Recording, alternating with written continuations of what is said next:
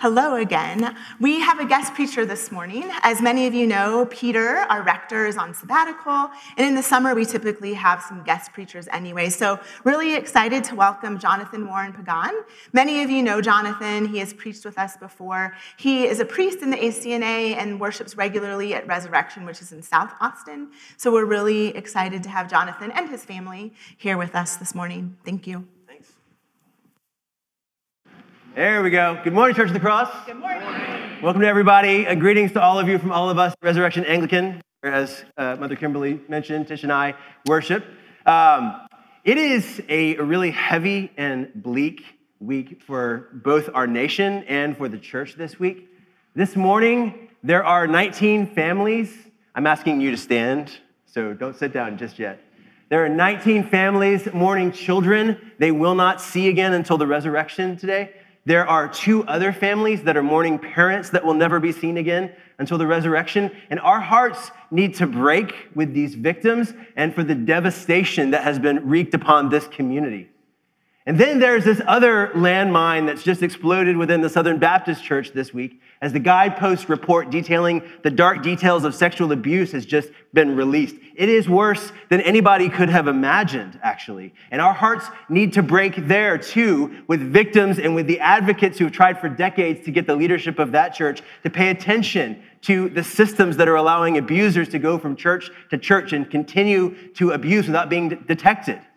So we cannot begin to look at this passage from Philippians this morning, which in many ways deserves to be called the charter of our faith without humbling ourselves before God and crying out to Him in all honesty that although we profess that there is not one thing that has happened this week or in any week that has shaken the throne of God, that is not a truth that feels real to us today. And we need to be honest. We need to if we're paying attention, we've been shaken to our core and disabused of our illusion of strength and control over our circumstances, over our reality. We need to cry out to him that although we are his church and the hope of the world in America, we are not strong. We are not confident to face these tragedies. Rather, we are weak and crumbling. We need to cry out that we stand under just judgment for our many failures and our compromises and injustices, and that we need revival. We need renewal as His church. We need to be cleansed from all unrighteousness so that with clarity and courage, we can stand in solidarity with victims and work for a more just society. Amen? In our prayer book, there's this beautiful petition. If you want to find it later, it's number 43 in the occasional prayers and thanksgivings. It's called For Social Justice. Our church is committed to seeing justice enacted in our society and in our own church. So, would you continue to stand with me as we pray this prayer? Almighty God, you created us in your own image. Grant us grace to contend fearlessly against evil and to make no peace with oppression.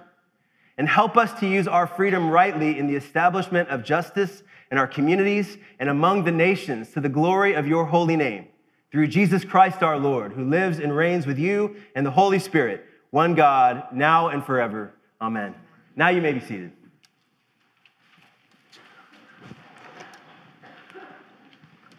Y'all may have to bear with me a little bit. My allergies are acting up, so there may be a lot of coughing. So I apologize for that in advance. We want to acknowledge this morning our anxiety and our de- sinfulness, our, our dependence, our utter helplessness before the depths of evil that are, that are confronting us right now.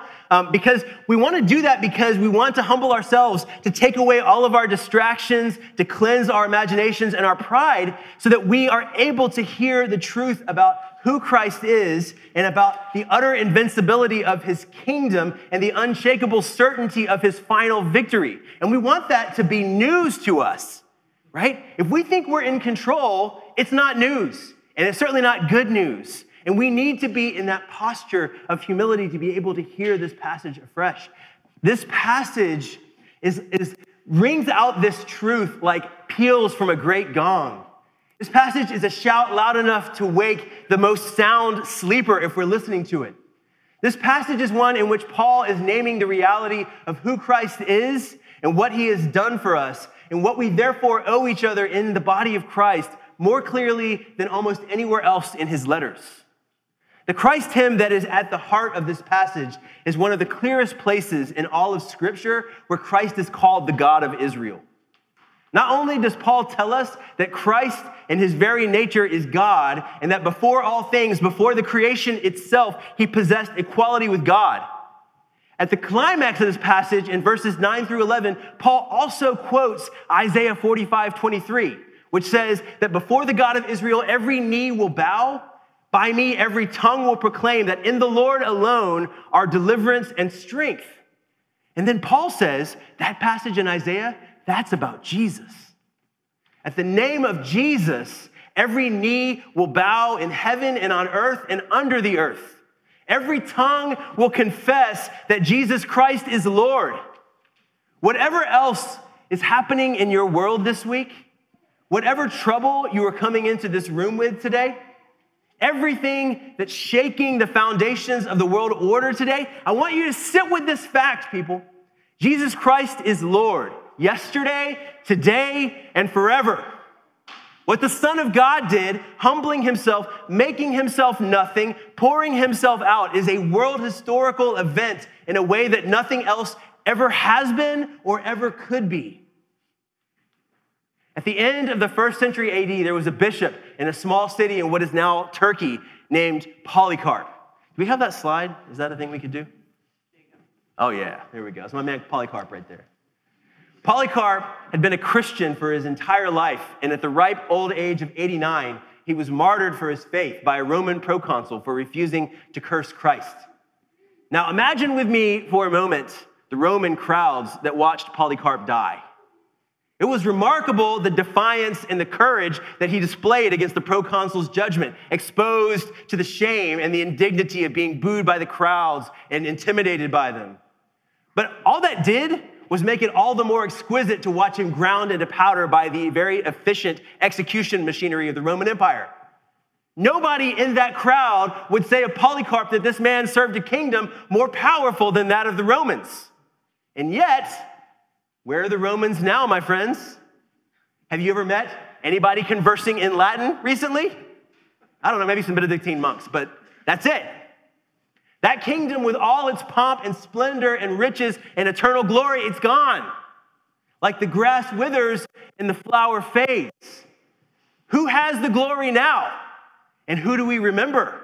We don't remember the name of that proconsul, we remember Polycarp, who served and serves now King Jesus because Polycarp, even now, though dead, is alive in Jesus. And just as sure as the sun rises, he will rise and rule together with him forever. Amen? The scribe who wrote down the story of Polycarp's martyrdom, his name was Gaius, and he says he got this account from one of Polycarp's disciples, another famous early bishop named Irenaeus. And he appends this little postscript to the account, which gives a date to the events in question. He says, Polycarp was, a, was apprehended by Herodes when Philip of Tralles was high priest in the proconsulship of Statius Quadratus. But while the eternal King Jesus was reigning forever and ever, to whom be the glory, honor, greatness, and eternal throne from generation to generation. Amen. To me, that's an unbelievable appendage to this text. He's saying, though it looks like defeat, though Polycarp was ground into powder, in fact, was burned at the stake by the very efficient killing machinery of Rome. His was the victory because who was he aligned with? He was aligned with King Jesus who rules yesterday, today, and forever. For these early Christians, there was nothing more important than the fact of Jesus' eternal reign. It relativized and it put into question the significance of the kingdoms of this world and their actions. And if the early martyrs of the church could say with Philippians 2 that nothing was, that was happening around them could shake the eternal kingdom of Christ, that that proconsul would ultimately bow the knee to Jesus, we can say the same with them this morning in this space. With great confidence, the early Christians could say with Psalm 2 that the one enthroned in heaven laughs while the nations rage and plot in vain. And it is not just that they and we also have one enthroned in heaven who scoffs at the plots and the conspiracies of the world's kingdoms. It is the fact that this one who was enthroned in heaven took the form of a servant and made himself nothing and humbled himself by becoming obedient to death, even death on a cross. Now, this is something unlike any other king has ever done in history. Jesus made himself like us and served us and placed our well being above his own. He made himself, as it were, a true friend to us by taking on our humanity and coming alongside of us and living our pain and our weakness and our finitude and our creaturely limitations. He was the truest friend of all to us by being the salvation of God for us, by nailing our sin to the cross with him and thereby defeating its power, its ability to finally control our eternal destinies. Sin no longer defines us as a church. Death no longer threatens us ultimately as a church. All because Jesus, our true friend, did not count equality with God something to be grasped, but rather humbled himself and made himself nothing and took the very nature of a servant for us. Now, why have I made this sort of sudden turn and talked about this unstoppable power of Jesus expressing itself in the humility of becoming a friend to us? Why that friendship language? I want to say it's because that's how Paul talks about it here in this passage and throughout the letter of Philippians. The letter of the Philippians is saturated by the language and imagery of friendship from the ancient world. And I want to talk just a little bit about that because it's so very different from the way that we understand friendship today.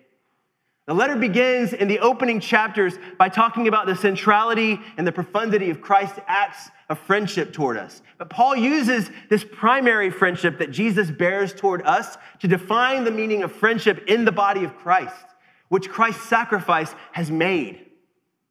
In other words, the primary friendship that Jesus has with us is the pattern or the paradigm of the friendships that we are meant to have with one another. The ancient world was different in a great many ways from the modern world. But one of the chief ways it was different is that there was no such thing as the nation state.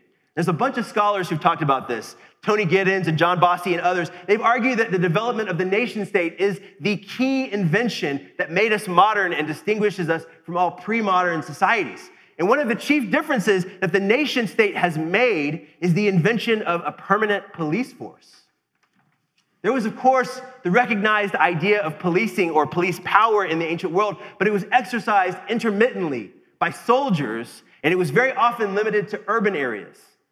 So it was therefore an unsafe and an incredibly violent world, as it remains today in many places where the police forces are ineffective or corrupt. It was especially dangerous and violent for women and children. And so, in the ancient world, this meant that life was far more fragile and tenuous than we have become accustomed to in the modern world. And that means that people held a lot more value than they do now for two specific kinds of relationships kinship and friendship. Both these kinds of relationships had very public and political functions that they no longer possess in the modern age.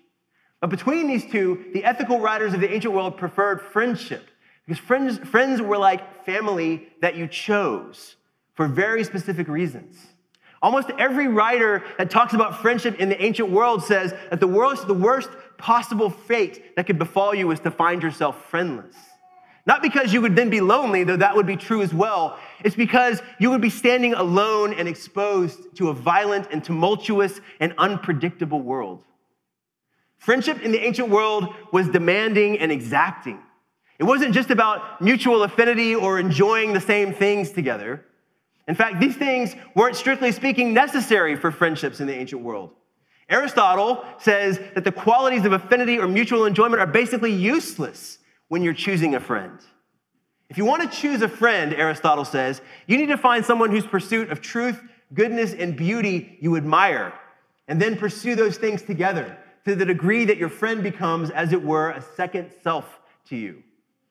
There are two qualities together that friendship demanded loyalty to one another and mutual pursuit of the good. And if, we, if you did those two things together, it would ensure that the friendship produced virtue and ultimately flourishing for both friends. And so, for these writers, no one could have many friends because you can't have that kind of intensive relationship with that many people. And the scholars like Alan Bray and Claudia Rapp have pointed out that in the medieval period, these kinds of friendships were often cemented by an oath and a bond for which there developed liturgies, actually, in the Christian period. Super fascinating.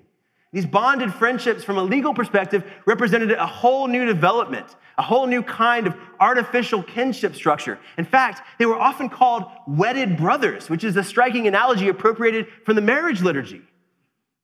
But again, these scholars pointed out that these relationships were not sexual in nature. It's just that the intensity of the relationship was such that it had the quality of being wedded to this other person. These oaths were often taken by soldiers who pledged to take care of one another's families or bury one another's bodies in the event they were killed in battle. In fact, godparenthood, especially as it developed in Byzantium, was the most prominent way this kind of friendship bond was expressed. So, if you've been asked to be a godparent recently, just take a quick thought about whether or not that's the kind of commitment you want to make to this family. This kind of friendship required mutual sacrifice, seeking the good of the other, and a commitment to loyalty and permanence in the relationship. Can we switch to that next slide? Okay, here's an icon of St. Peter and Paul embracing one another in, in uh, a bond of friendship. And the way that this icon is designed, I think this is really fascinating. It's designed to be an illustration of this wedded brother imagery, right? These were two men who were committed ultimately to the good of spreading the gospel, spreading the good news of the gospel of Jesus Christ. And so their embrace of one another is an expression of that. So this was a, a, a significant commitment in the ancient world. This kind of friendship is something that is difficult for most of us to imagine in our present day, though I suspect all of us secretly long that someone would love us enough to be that kind of friend to us. Paul is telling us in no uncertain terms in chapter 2 of Philippians that is how Christ has actually loved us. He is our true friend. He has been, as Aristotle says, a second self to us, better and closer than a brother, loyal unto death to us. And then he says, like that, be friends to one another. With sacrifice and humility, thinking of others more than yourself. Be a friend as Jesus has been a friend.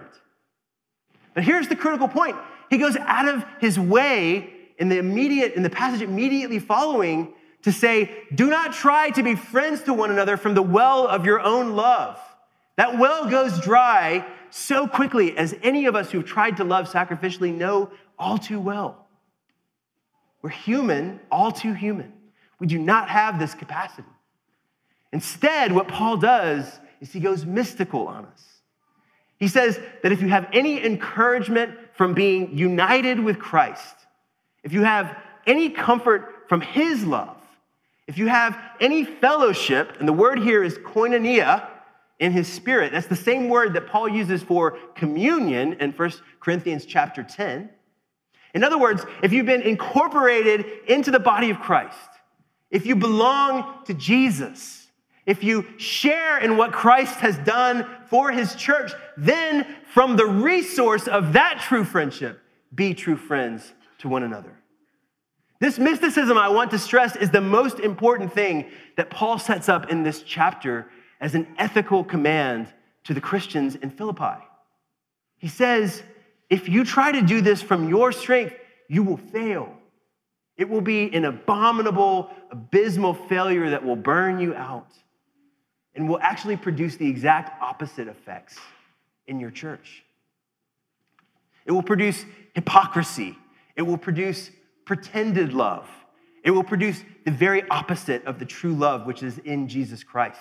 And that is why he says, have the mind of Christ for one another, have the love of Christ for one another, consistently throughout this letter and throughout all of his letters.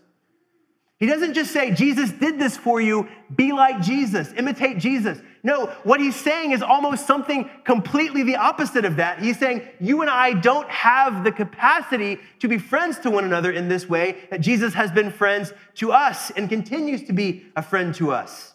All the ancient writers on friendship, Paul says, had a nice vision of what it means to be friends to one another, but not a single one of them could carry it out. They lacked the power, just as you Philippian Christians lack the power. Excuse me.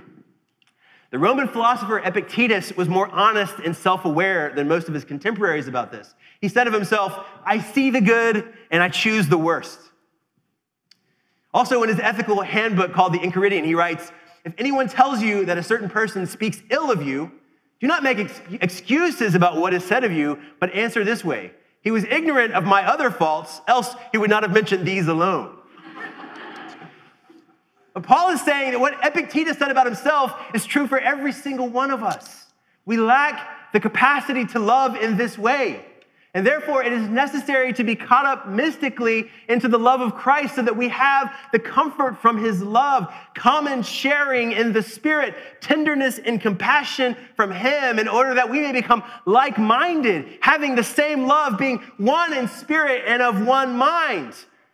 And what is that common mind and that common love? Say it if you can. I want to hear from you.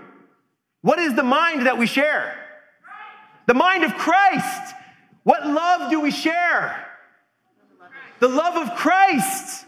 It is His mind taking shape in us and refreshing our vision. It is His love being formed in our hearts communally and individually, transforming our wills, reshaping our imaginations, helping us reimagine what is possible in this world, what justice would look like, what mercy would look like, what compassion would look like, what friendship would look like that is being formed in us as we embrace and we are absorbed into this mind of Christ, this love of Christ, which is poured into our hearts, shed abroad into our hearts by the power of the Holy Spirit. Don't you dare try to substitute your own feeble, paltry loves for the love of Christ. That is idolatry. Rather, plunge more deeply into your relationship with Christ, and there, from that infinite resource, from that infinitely deep well, love one another and be true friends to one another. And this is a corporate reality, first and foremost. This gathering is not unnecessary. This is not an optional add on to the life of following Jesus. This gathering is essential, my friends. I think the reference that Paul gives here to the fellowship of the Holy Spirit refers to our corporate reception of Jesus in the Eucharist. Now, remember, I said the word that Paul uses here, koinonia, is that same word he uses in 1 Corinthians chapter 10 to describe the reception of Jesus in the communion that we share together. The bond and the fellowship we possess with Jesus is strengthened and deepened as we receive him together in the Eucharist. In this meal, we are really sustained and deepened and transformed and nourished as his body. We have a real participation in him, which allows us, as St. Augustine put it, to become what we see and to receive what we are. But it is also an individual reality. It's not only corporate or merely corporate. It's individual. The way in which we receive the Eucharist together really matters for whether and the degree to which that bond is strengthened in the Eucharist. There's an ethical dimension and a commitment to personal transformation that is required as we come to receive this meal together. We're often told in our Anglican liturgy to examine our conscience before we approach the table of Christ. And that means to ask questions of ourselves, sobering questions. Is there any relationship in this community that demands repair? Repair. Are there relationships between this church and other bodies of believers that need repair? Have we been assiduous in seeking justice in our communities and in our society? As we think about the shooting in Uvalde, have we really committed ourselves to justice everywhere and for everyone in our communities? Or are we just thinking, it's over there. I don't have to worry so much about that. As we think about this SBC report today, too, is our own house in order in the ACNA so that we're protecting our most vulnerable members as much as it stands within our own power to do so.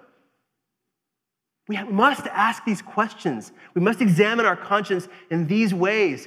All of this is what it means to come to this table with clean hands and pure hearts and discern the Lord's body together, as Paul says in 1 Corinthians 11. If we come to the table having examined ourselves, Christ will send us from this table with power not to be satisfied with the way we are and the way things are in this world. He sends us, He promises to send us with power to be agents of the kingdom, pushing back the darkness, ambassadors of His reconciliation, as Paul says elsewhere in Second Corinthians, pushing back the darkness in prayer and in action in the spheres of influence that He has given us to serve Him in. So, our challenge this morning and always is not to try to drum up love for one another in our own strength, but rather to let Christ love us with his undying, forever victorious love, to remove every obstacle in us, whether of pride or some other sin that would keep us from receiving that love, so that we can turn to love one another with that same love, having received it from Jesus to the glory of God the Father forever. May we always be a community that's marked by that love. And listen, may we never forget in humility that the love of Christ is the only thing that distinguishes this community from the world. It's not our moral superior, superiority to the world, which we cannot claim. It's not our invulnerability to death, which we do not yet possess. But may we remember that if we love others with the love with, with which Jesus has loved us, then the kingdom which no one and nothing can shake will be visible here, in this place, in this community. And may we never forget that this love is a matchless gift and privilege and power that is always available for those who ask, because Christ is our true friend who loved us and gave himself for us. Amen.